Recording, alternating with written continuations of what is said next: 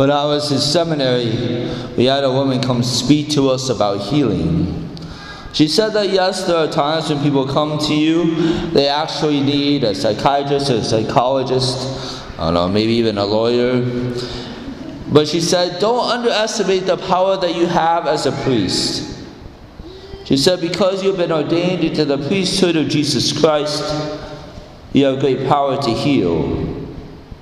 You have great power over evil and disease. In the first reading from Deuteronomy, Moses is speaking to the people. Moses tells the people that God will raise up a prophet like himself, like Moses, from among their countrymen.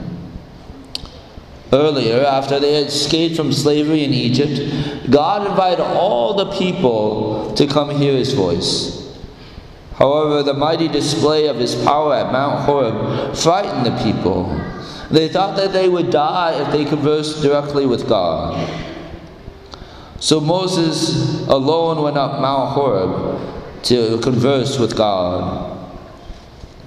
Just like Moses, God says that he will put his words into this future prophet's mouth. God will tell the people all that God has commanded through this future prophet. Now, commands are things that people in authority give to others that should spur them into action.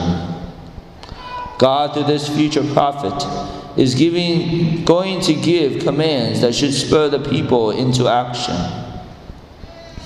And anyone who does not listen to these commands, God says they will have to answer for it. The response to the responsorial psalm says the same thing, but maybe in a more gentle way. If today you hear his voice, harden not your hearts. So even here, in the response to the responsorial psalm, there is assumed to be two steps. One, we have to hear the voice of God. And two, we have to obey or put into action what we hear. Now, God is God. And if we take time to listen, God will speak with authority in our lives. This is what the people of Capernaum found out two thousand years ago. Jesus entered the synagogue on the Sabbath and began to teach. People were astonished because he thought, taught with one having authority and not as the scribes. What does this last part mean? I don't know about you, but I had to write a lot of research papers in high school and college.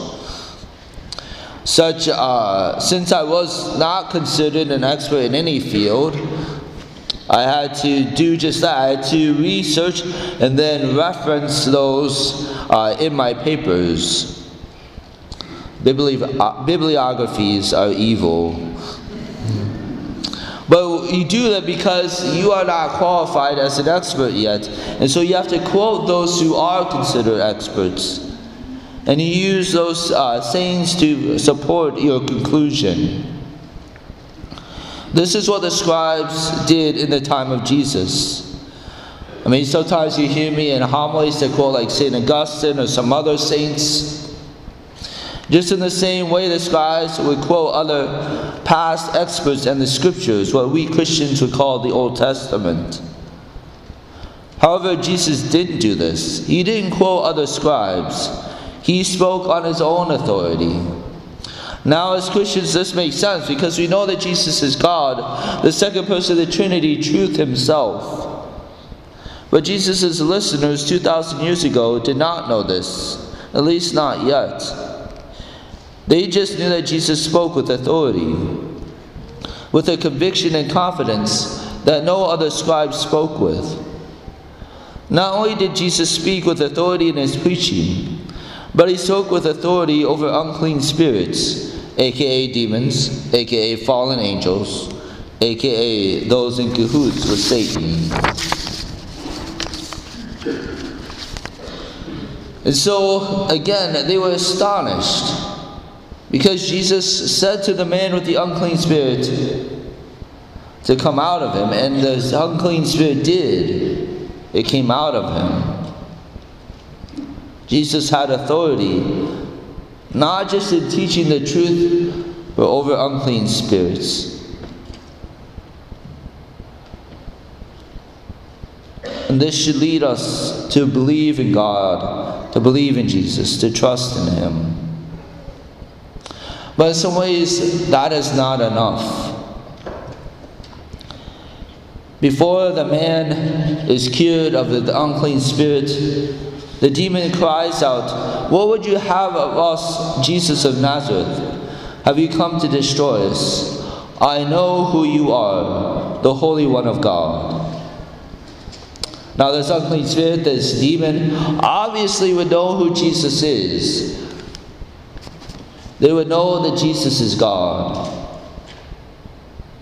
And now, and in, in no way am I putting them down, but some of our Christian brothers and sisters say, if you just believe in Jesus Christ, you'll be saved.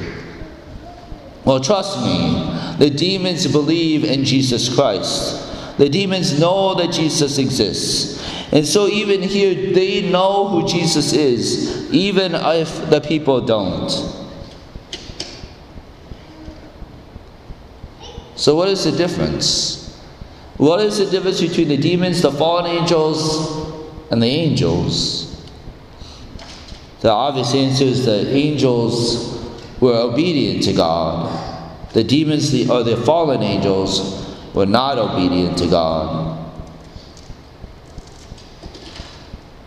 And so what about us? Yes, we need to listen to the Word of God to, in order to do what He commands of us. But do we have the desire to do what God wills of us? To put into action what He commands of us? If we don't, then we are like the demons. If we do, then we are like the angels. Where do we look for authority in our lives? Do we look to God to have authority in our lives? Or do we look to other places? Maybe friends, maybe culture. Where do we find authority in our lives? I pray again that we find that authority in Jesus Christ. And again, this is a two-step process. Many times, most times in the Bible, Jesus's or God's command comes in the silence. And so that's a first question for us. Do we spend time in silence every day? Do we spend time in prayer? Do we spend time listening to what God wills for us, what He commands of us? Because otherwise we're just doing what we want to, or maybe we're doing what we think God wants of us. Do we take time to listen to what God actually wants of us? Do we spend time in silent prayer? And then two, we have to have the boldness, the confidence, the fortitude to do what God commands of us. Because sometimes what God asks of us is countercultural. Sometimes what God asks of us is not easy.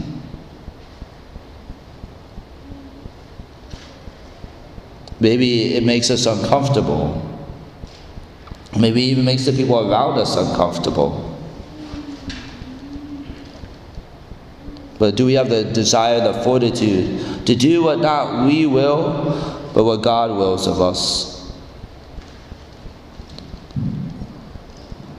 So again, may we have the desire to listen to God, to listen to what He commands, to allow God to have that authority in our lives. And then may we have the fortitude, the confidence, the desire to do what God commands of us. May we be and live out what the responsive psalm says. If today you hear His voice, harden not your hearts.